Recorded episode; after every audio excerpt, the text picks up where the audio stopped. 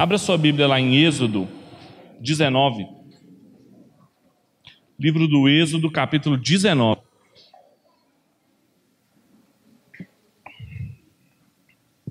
Então, para notando aí o sermão, o texto bíblico hoje é de Êxodo, capítulo 19. Nós vamos ler do versículo 1 até o versículo 25.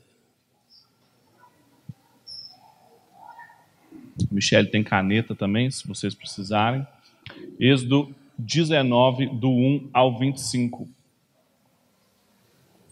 Vou pedir para que você não feche sua Bíblia para que eu possa ir usando-a ao longo da noite. Diz o seguinte o texto, Êxodo 19, a partir do versículo 1. No terceiro mês, depois que os israelitas haviam saído da terra do Egito, naquele mesmo dia, chegaram ao deserto do Sinai. Tendo partido de Refidim, entraram no deserto do Sinai, onde acamparam. E Israel ficou acampado ali, em frente do monte. Moisés subiu até Deus e o Senhor o chamou do monte, dizendo: Assim falarás à casa de Jacó e anunciarás aos israelitas: Viste o que fiz aos egípcios e como vos carreguei sobre as asas das águias e vos trouxe a mim? Agora, portanto, se ouvires atentamente a minha voz e guardardes a minha aliança, sereis minha propriedade, exclusiva dentre todos os povos, porque toda a terra é minha. Mas vós sereis para mim um reino de sacerdotes e uma nação santa. Essas são as palavras que falarás aos israelitas. Moisés voltou e, tendo convocado os anciãos do povo, expôs diante deles todas as palavras que o Senhor lhes havia ordenado. E todo o povo respondeu de comum acordo: Faremos tudo o que o Senhor falou. E Moisés relatou ao Senhor as palavras do povo. Então o Senhor disse a Moisés: Virei a ti numa nuvem espessa, para que o povo ouça quando eu falar contigo, e sempre creia em ti porque Moisés havia anunciado as palavras do povo ao Senhor. E o Senhor também disse a Moisés: Vai ao povo e santifica-o hoje e amanhã. Eles deverão lavar as suas roupas e estar prontos para o terceiro dia, pois no terceiro dia o Senhor descerá diante dos olhos de todo o povo sobre o monte Sinai. Tu também marcarás limites para o povo em redor do monte, dizendo: Cuidado para não subir o monte nem tocá-lo Todo aquele que tocar o monte será morto. Ninguém encostará a mão, e o que fizer isso, ele será apedrejado ou flechado.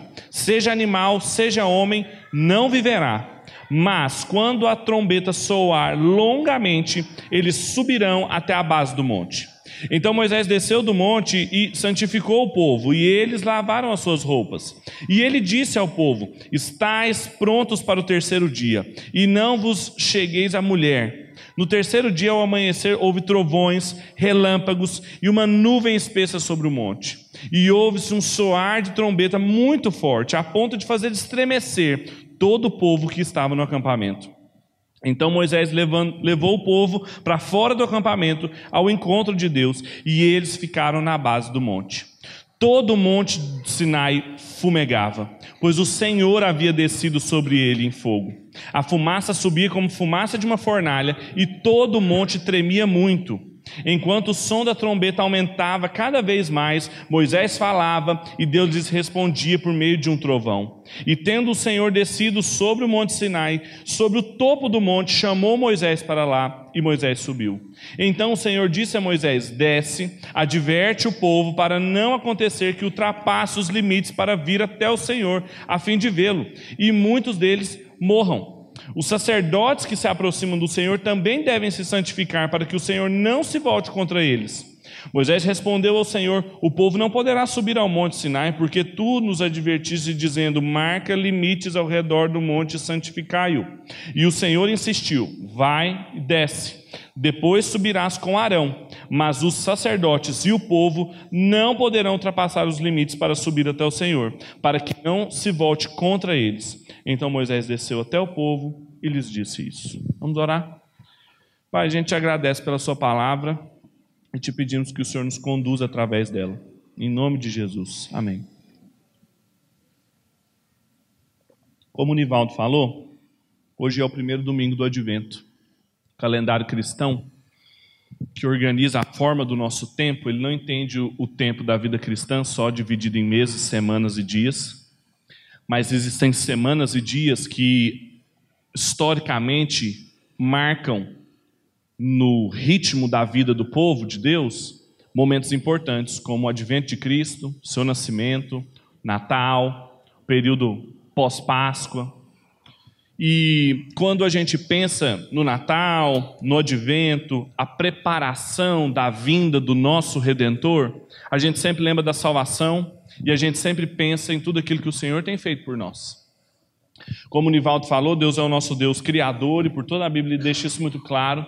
Apesar da queda ser uma instância definitiva em nossas vidas, toda a história bíblica que nós estamos percorrendo momentos chave aqui, se vocês perceberam, semana passada eu preguei em Êxodo 12, agora eu pulei para o 19 e assim eu vou saltando pelos montes, até eu chegar em passagens pontuais específicas nessa história da salvação. Para entender que Deus estava nesse drama das escrituras preparando a vinda do redentor. De certa forma, todo o drama das Escrituras é uma espécie de preparação para o advento para o advento do Messias, para o advento do Redentor. E a gente nunca entenderá a dimensão da nossa salvação se nós não entendermos também todo esse processo. Por isso é importante pregar em Êxodo, pregar em Gênesis, pregar em Levítico, pregar em Números. Porque nós não entenderíamos a extensão do sacrifício de Cristo se nós não entendêssemos as, os limites e a extensão também da dificuldade que nós tínhamos em nos relacionar com Deus. E esse texto, para essa relação, é muito importante. Quando nós, no percorrer da nossa caminhada pelos primeiros dois livros da Bíblia, chegamos em Êxodo 19, então nós pulamos toda a fuga do povo do Egito, a abertura do mar, momentos bem dramáticos, mas o, o Sinai, que às vezes não é um momento tão dramático, não vira novela da Record, por exemplo, ele é muitíssimo importante. Se você pensar em todos os anos que o livro do Pentateuco percorre, a narrativa do Pentateuco mais ou menos percorre um período de 2.700 anos, pouco mais que isso. E quando você percebe o tempo em que eles ficaram no Sinai, que provavelmente foram 11 meses, eles chegaram no terceiro mês, depois que eles saíram do Egito, acamparam, como nós lemos aqui, e eles só saíram dessa região 11 meses depois. Só que a quantidade de capítulos que é utilizada para descrever esses 11 meses é um terço de todo o Pentateuco. O Pentateuco cobre 2.700 anos. E 11 meses no Monte Sinai levam um terço do Pentateuco. Vai de Êxodo 19 até Números, capítulo 10. Então, me parece que é alguma coisa muito importante que Deus quer nos falar aqui.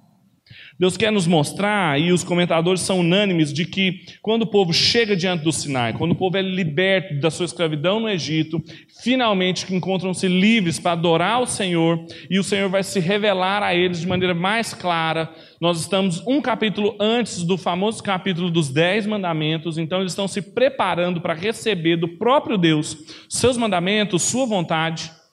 É claro para vários estudiosos bíblicos que nós estamos numa nova fase, ou num momento de novidades para o povo de Deus, num momento de estabelecimento ou de reafirmar uma série de promessas, uma série de ordens que Deus deu ao povo.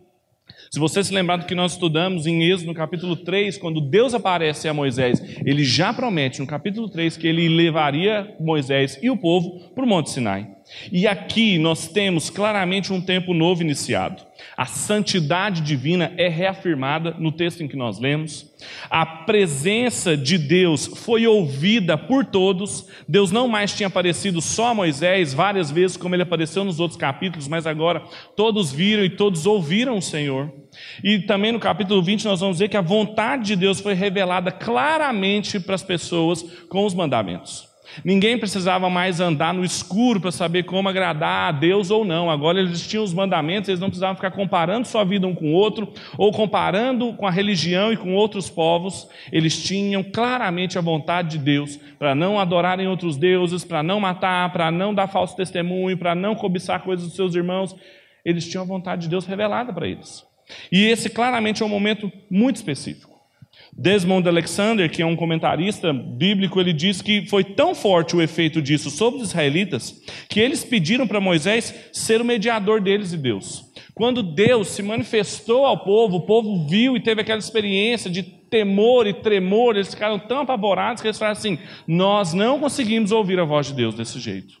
Moisés tem que ficar aqui conosco, Moisés tem que continuar sendo nosso mediador, porque simplesmente nós não conseguimos. E em decorrência disso, Moisés recebeu novas obrigações adicionais à aliança que Êxodo 21 até 23 narra. Então, especificamente, nesse primeiro contato de Deus com todo o seu povo, Deus fala três vezes com Moisés, em que a gente pode dar três, presbiterianamente, três pontos por sermão, nessas três vezes que Deus fala. E ele mostra algo muito importante para nós, como ele cumpre e reafirma a sua vontade revelada para o seu povo. Então, o tema que eu gostaria de tratar com vocês essa noite é sobre a relação reafirmada de Deus com o seu povo.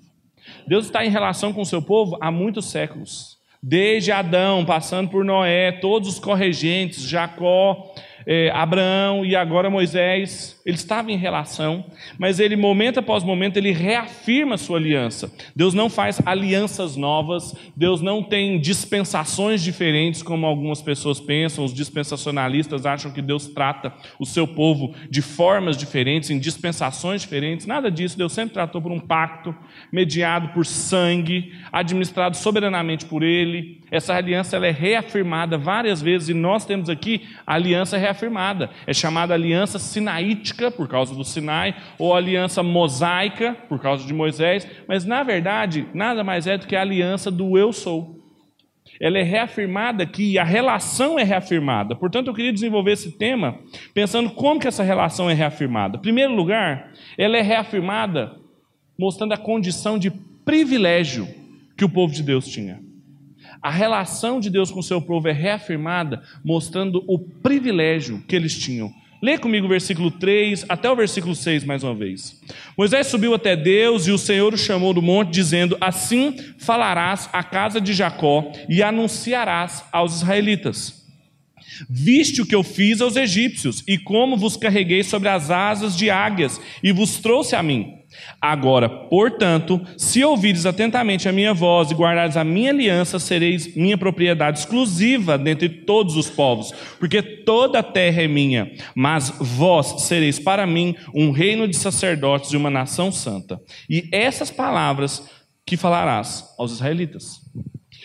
Deus reafirma toda a relação dele com a semente da mulher, com o povo da aliança, com a sua igreja mostrando em primeiro lugar o privilégio que eles estavam por estar nessa aliança. Ele mostra como que o cuidado dele foi muito específico, esse povo, no versículo 4, ele fala: Vocês viram o que eu fiz com o Egito. Vocês viram o que eu fiz com Faraó, que diz que não me conhecia. E agora, então, por causa disso, portanto, tem uma conjunção é, adversativa aqui, conclusiva, desculpa, mostrando que, por causa disso, vocês vão viver uma vida diferente para mim. Por causa do cuidado que eu tive de vocês, um cuidado privilegiado, agora a gente vai ter uma relação privilegiada também, porque vocês vão ser minha propriedade. Não é que Deus era soberano só sobre um povo, não é que Deus era o rei só da nação de Israel, ele diz que toda a terra é dele, todos os povos lhe devem adoração, serviço e honra, mas ele falou: Eu escolhi vocês para serem os meus preciosos. A palavra usada aqui no hebraico é segular, que é sempre utilizada para falar de um tesouro de um rei. Um tesouro de um rei, não um tesouro que ele tinha conquistado fazendo um, uma espoliação de outros reinos, vencendo batalhas e roubando coisas para si, mas aquilo que era o mais precioso para o rei, porque tinha passado de geração em geração para o seu reinado era algo muito precioso aos olhos de Deus. E isso também trazia responsabilidades privilegiadas. O cuidado de Deus foi privilegiado, a relação de Deus agora com o povo é privilegiada, mas a vocação desse povo também era privilegiada. Ele fala: olha, toda a terra me pertence, mas vocês vão ser uma nação de sacerdotes e um rei de reinos e um reino de reis. É a primeira vez que essa expressão aparece aqui, e mais interessante do que isso, é a primeira vez que a palavra santo é atribuída a pessoas, uma nação santa. Nunca ela tinha sido atribuída a ninguém.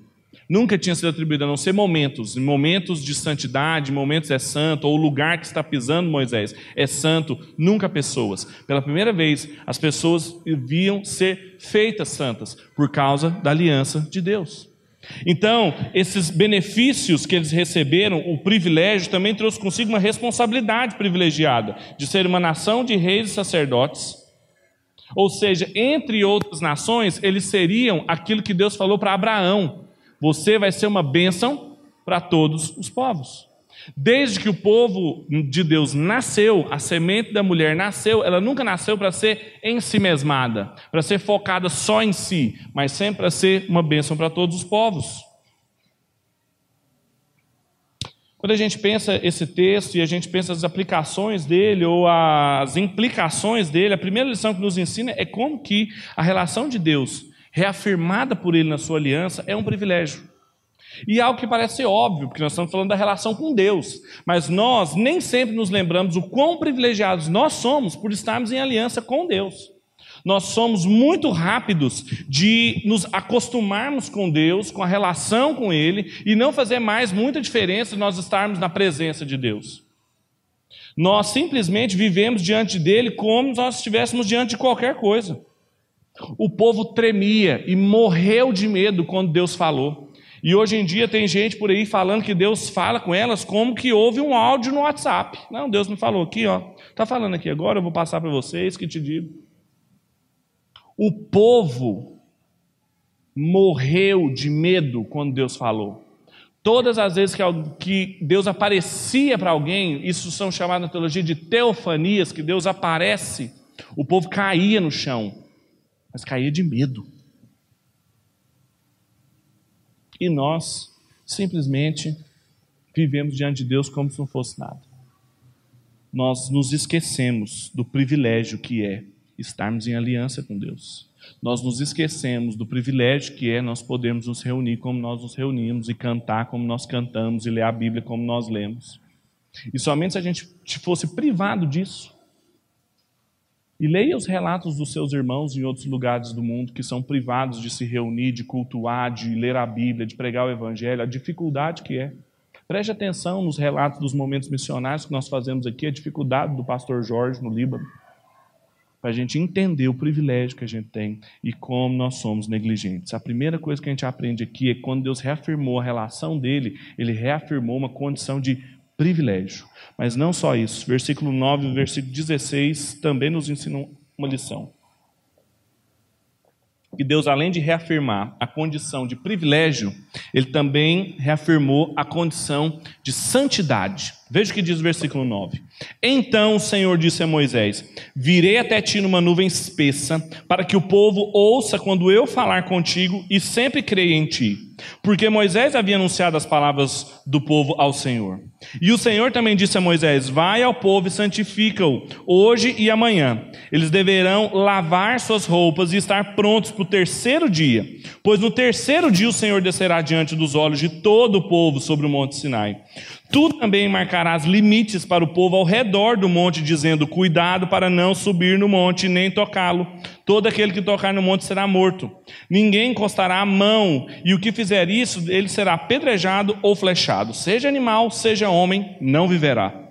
Mas quando a trombeta soar longamente, eles subirão até a base do monte. Então Moisés desceu do monte e santificou o povo.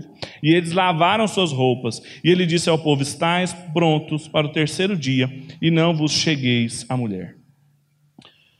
Quando Deus reafirmou sua relação com o povo, falando do privilégio que era essa relação, falando: olha, vocês vão ser o meu povo, se vocês obedecerem, eu sou o Deus de vocês, vocês o meu povo, minha nação. Eles falaram no versículo 8: sim, faremos tudo que o Senhor quiser.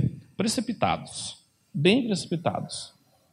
Só que agora, além dele ter feito isso, ele falou: agora tem algumas responsabilidades de uma necessária santidade envolvida na nossa relação. E o povo então precisava ter dimensão da distância que existia do Criador e da criatura. É o que os teólogos chamam de distância ontológica. Deus é de uma outra natureza que simplesmente nós não só não alcançamos, como também não somos dignos de chegar perto. E ele mostra isso também através da mediação de Moisés. No versículo 9 ele fala: Avisa o povo que eu vou aparecer e eu vou falar para eles para eles conseguirem enxergar eu falando com você. Ou seja, ele se colocou distante do povo através do seu mediador, mas ele também colocou distante do povo, mostrando que eles deveriam se santificar, eles deveriam lavar suas roupas e se preparar para chegar até ele, eles não deveriam chegar de qualquer jeito. E ele também mostrou que deveriam ter limites claros e, mais do que isso, limites letais para quem se aproximasse do monte onde Deus iria aparecer. Isso mostra como que Deus, reafirmando a sua aliança com o seu povo, reafirmando todas as promessas, todas as relações que ele tinha com esse povo, desde o Éden, ele mostra a necessária santidade que esse povo deveria ter. Eles deveriam se preparar para encontrar com Deus. É muito interessante como essa necessária purificação envolveu três dias de preparo. Ele falou assim: Olha, eu vou aparecer para vocês, você vai mandar o povo se preparar hoje e amanhã, porque eu só vou aparecer no terceiro dia. Eles ficaram três dias se preparando para encontrar com Deus. Três dias de santificação, de preparo, de concentração para ir adorar o Senhor.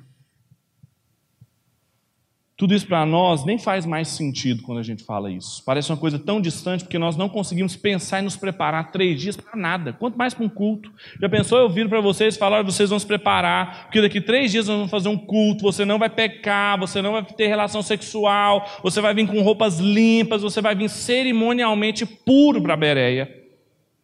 Três dias, concentrado só nisso. Fala assim, o pastor ficou doido. Tem essa barba de judeu aí, tá doido, virou rabino. A gente não consegue ficar em silêncio no culto. A gente não consegue, no momento de prelúdio, ficar concentrado porque a gente vai fazer 30 segundos. Eles ficaram três dias com uma expectativa santa e com um temor horrendo de que eles iam encontrar com Deus. Três dias. Nós cantamos para Deus de qualquer jeito. Nós cantamos músicas e não nos preocupamos se as músicas estão certas ou estão erradas para cantar para Deus. Nós lemos a palavra de Deus de qualquer jeito. A gente lida com Deus de qualquer jeito. A gente fala com Deus de qualquer jeito. Como se Deus fosse nosso amigo. Como se fosse um brother lá do trabalho.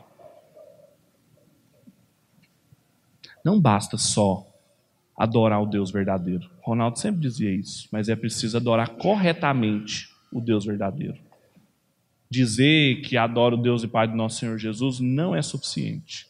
A forma como nós nos relacionamos com Ele importa muito, porque tem formas que o agradam e tem formas que não o agradam. No Sinai, Deus reafirmou sua santidade e a sua condição absolutamente diferente do povo. Deus era totalmente diferente daquele povo ele é de outra natureza, ele é de outra substância, que eles nunca entenderiam e que por isso não podem se aproximar, porque se aproximassem morreriam. A aliança que foi reafirmada foi também reafirmada um privilégio, com toda certeza, porque esse Deus santo simplesmente foi até eles ele falou: Eu vou descer, eu vou ao encontro deles. Eles não vão fazer nada, eles não vão produzir nada, eles não vão subir, não vão oferecer um sacrifício, eles não vão fazer nada para mim. Eu vou até eles. Sempre foi assim. Mas eles têm que estar prontos para isso. E no mínimo eles precisam de três dias só para me ouvir. Em terceiro e último lugar, Deus reafirmou o privilégio, Deus reafirmou a santidade, Deus reafirmou uma condição restrita. Se você perceber, o texto vai afunilando. Ele fala de maneira geral do privilégio das nações, de uma nação, aí depois ele fala da santidade do povo, e depois ele fala da restrição de subir ao monte. Falou assim, Moisés, e ele falou duas vezes para Moisés. Não é possível que Moisés não estava prestando atenção. Porque uma coisa é uma pessoa vir, igual a Michelle falou assim: olha, até os meninos até seis anos. Aí eu não prestei atenção, não sabia que idade que era. Outra coisa era Deus falando com Moisés. Falou, Moisés, você não vai deixar ninguém subir no monte. Nem os sacerdotes, só você e Arão.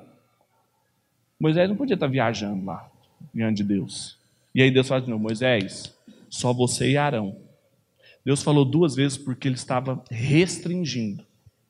Ele estava mostrando quão restrita era essa relação. Veja de novo o versículo 16. No terceiro dia, ao amanhecer, houve trovões, relâmpagos e uma nuvem espessa sobre o monte.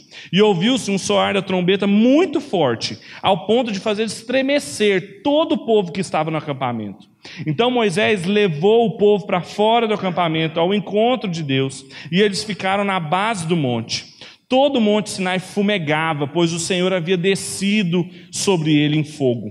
A fumaça subiu como fumaça de uma fornalha, e todo o monte tremia muito. Enquanto o som da trombeta aumentava, cada vez mais, Moisés falava e Deus lhes respondia em meio a um trovão. E tendo o Senhor descido sobre o monte Sinai, sobre o topo do monte, chamou Moisés para lá. E Moisés subiu. Então o Senhor disse a Moisés: Desce e adverte o povo, para não acontecer que ultrapasse os limites para vir até o Senhor, a fim de vê-lo, e muitos deles morram. Os sacerdotes que se aproximam do Senhor também devem se santificar, para que o Senhor não se volte contra eles. Moisés respondeu ao Senhor: O povo não poderá subir ao monte Sinai, porque tu nos advertiste, dizendo: Marca os limites ao redor e santifica-o. E o Senhor insistiu: Vá e desce. Depois subirá com Arão, mas os sacerdotes e o povo não poderão ultrapassar os limites para subir até o Senhor, para que não se volte contra eles. Então Moisés desceu até o povo e lhes disse isso. Apesar de santificados, apesar de três dias concentrados, roupas limpas, o povo não deveria confundir as coisas. Eles iriam ver Deus falando com Moisés, eles ouviriam tudo que eles ouviram, mas eles não podiam pensar que era um acesso irrestrito, de que eles estavam diante de qualquer coisa, de qualquer um. Por duas vezes Deus fala para eles não se aproximarem do monte, porque era uma região exclusiva para Moisés e Arão, e nem os sacerdotes poderiam entrar lá. Havia claramente uma restrição na forma com que Deus queria conduzir aquela relação do povo. E quando nós lemos isso aqui, a gente vê como que a nossa relação, apesar dela ter sido reafirmada várias vezes por Deus, de Deus estar em relação conosco, nós percebemos como que ela não pode ser feita de qualquer maneira. Como que existem marcos muito claros e eles estão se preparando para receber esses marcos, que são os dez mandamentos, e que quando a gente ultrapassa-os, nós estamos atentando contra a nossa própria vida. Eles são, além de claros, letais. Não basta adorar a Deus corretamente, é preciso saber e estar consciente do que está sendo feito. E aí então eu poderia terminar o sermão, como eu sempre digo, falando: olha, está vendo? Então você tem que ser, viver uma vida mais santa, você tem que saber diante de quem que você está, e às vezes a sensação que você está, inclusive, é assim: nossa, Pedro, mas é tão distante do papaizinho para quem eu oro, eu chamo até de papai. Aba, Jesus mandou chamar de Aba. Que Deus é esse? De raios e trovões, de fogo, de fumaça, de terremoto. Quando a gente observa essa história toda que está sendo conduzida, a forma como Deus está se revelando ao povo, é um grande advento, é a grande preparação para a vinda do Redentor. Porque quando eu e você lemos um texto desse, nós não podemos ter outra sensação do que a de que nós nunca conseguiríamos estar ali. De que eu e você nunca conseguiríamos fazer nada do que foi pedido ali direito. Quando todos os cultos, os dez mandamentos são lidos aqui, ou uma parte dos mandamentos, ou alguma ordem é lida, parte da lei é lida, e a gente vê quão distante nós estamos, nós temos a oportunidade de confessar os nossos pecados, é para mostrar que nós desobedecemos a Deus, é para mostrar que nós não conseguimos adorá-lo corretamente, que nós não somos santos o suficiente, que nós não somos adequados o suficiente, que Deus olha para você e ele não vê o que ele vê quando ele orava para Cristo. Nós precisamos ler um texto desse com a mesma sensação que o Jonathan Edwards dizia de pecadores na mão de um Deus irado. É assim que nós devemos ler esse texto.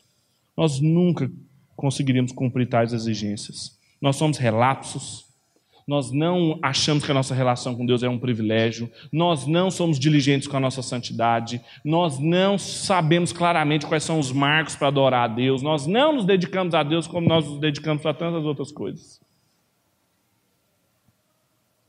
E é aqui que entra a beleza, o privilégio e, acima de tudo, a misericórdia da obra do Redentor. Somente Cristo com a sua vida de obediência perfeita.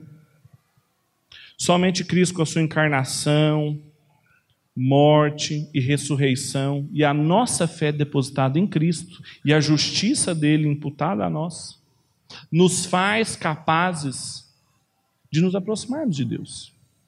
Só que nós não podemos nos aproximar de Deus se não for nessa consciência. Abra sua Bíblia em Hebreus, no capítulo 12.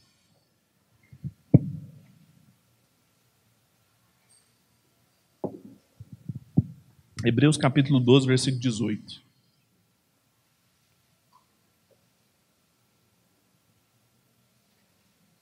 O autor de Hebreus faz uma interpretação de Êxodo 19. E ele mostra a diferença de como o povo se aproximou do monte e como nós nos aproximamos. Como o povo se aproximou do Sinai e como nós nos aproximamos da Nova Jerusalém.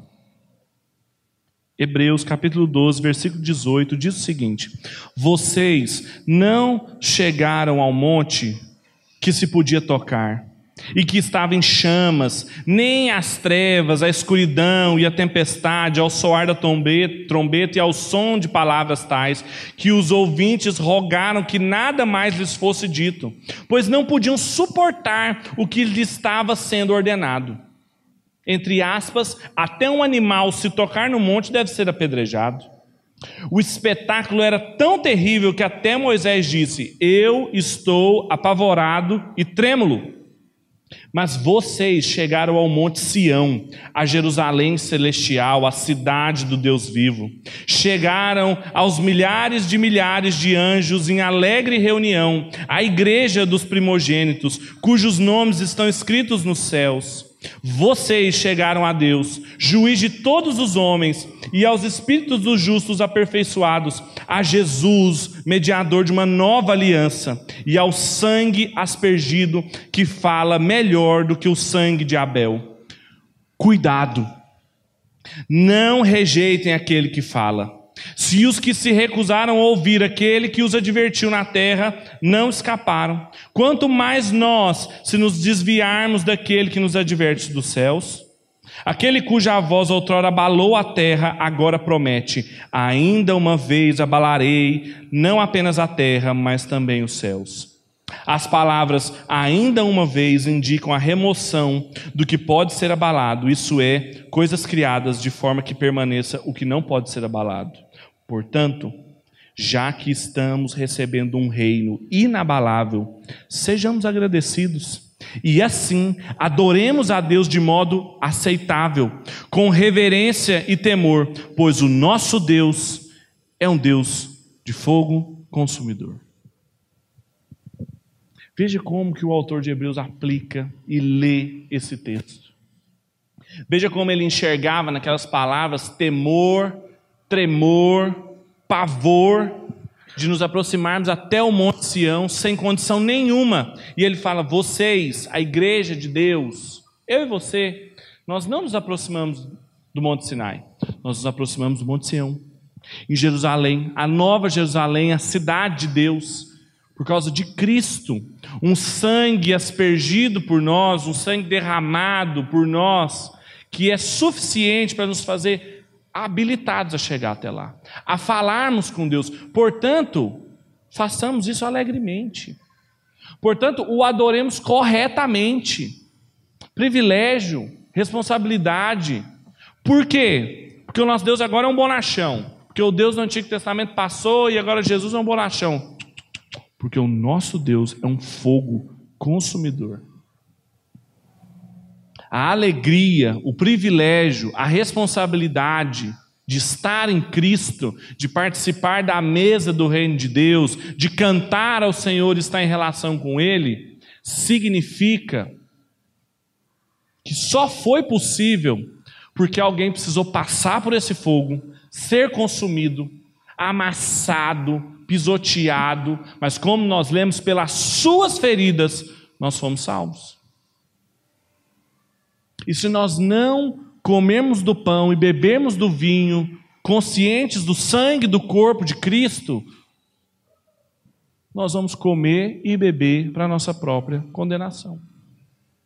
Se nós não temos consciência do corpo de Cristo, do que é ser igreja, do que é ser semente da mulher, do que é ser o povo de Deus, nós vamos viver diante de Deus como aqueles que morrerão por esse fogo consumidor.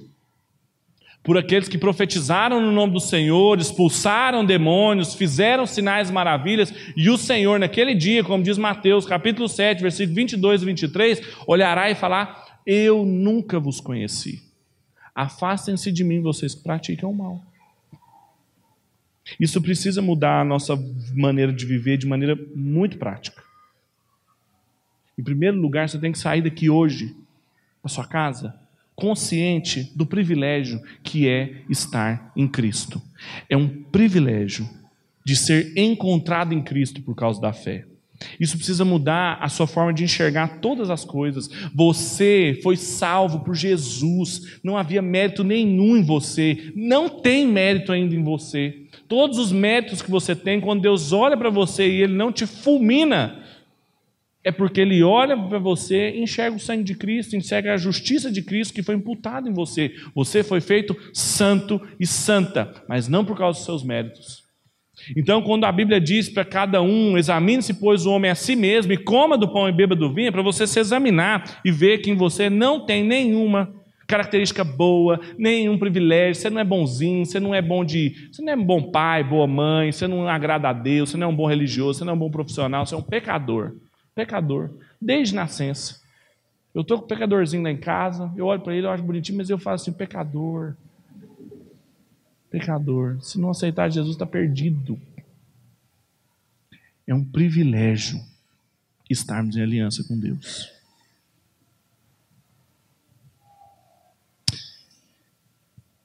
Em segundo lugar, você tem que estar consciente da responsabilidade de estar em Cristo. Se por um lado é um privilégio muito grande, é uma dádiva, é um dom. Por outro, é uma responsabilidade muito grande. Não significa que porque quando Deus olha para você, ele enxerga os méritos de Cristo, ele enxerga a santidade de Cristo, e ele enxerga tudo aquilo que alegrava a Cristo, você pode simplesmente deitar em berço esplêndido ao som e à luz, como o hino canta. O apóstolo Paulo, em Colossenses, no capítulo 3, versículo 5, você não precisa abrir, ele usa a mesma imagem de tirar uma roupa e vestir uma outra roupa santa, e ele aplica isso. Façam morrer tudo que pertence à natureza terrena de vocês. Façam morrer. É responsabilidade minha e sua fazer morrer. Mortificai o que pertence à nossa natureza terrena, porque nós nos achegamos a Jerusalém celestial. Nós fazemos parte da cidade de Deus. Então, tudo que ainda tem da cidade dos homens em mim e você, e tem um monte de coisa, a gente tem que fazer morrer. E ele fala: imoralidade sexual, impureza, paixões, desejos maus, ganância, que é idolatria. É por causa dessas coisas que vem a ira de Deus sobre os que vivem na desobediência. Aquela coisa que Deus ama o pecador, mas não ama o pecado. Vou ler para você de novo. É por causa dessas coisas que vem a ira de Deus sobre os que vivem na desobediência. Deus fica irado com quem vive na desobediência. Deus fica irado com o pecador, sim. Deus não odeia o pecado abstrato, flutuando no ar, não. Deus odeia o pecador, o impuro, o imoral, o ganancioso, aos quais vocês praticavam no passado, quando costumavam a viver neles. Mas agora abandonem tais coisas. O que, apóstolo Paulo? Ira, indignação, maldade, maledicência, linguagem indecente no falar. Não mintam uns aos outros, visto que vocês já se despiram do velho homem e se vestiram do novo o qual está sendo renovado em conhecimento à imagem do seu Criador. A obra de Deus de nos fazer a sua imagem e semelhança em Gênesis 1 continua por toda a história e acha em Cristo o seu cume, porque só quem tem fé nele e se encontra nele vai ser renovada a sua imagem, restaurada, reafirmada a imagem do seu Criador, porque vai ficar mais parecido com Cristo. Portanto, meus irmãos, o Natal é o tempo da gente lembrar do privilégio e da responsabilidade que nós temos de estar em Cristo.